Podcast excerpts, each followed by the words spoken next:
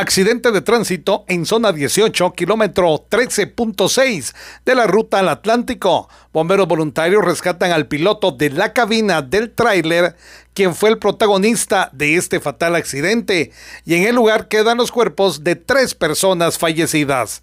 Desde Emisoras Unidas Quiché, en el 90.3 reportó Carlos Recinos, primera en noticias, primera en deportes.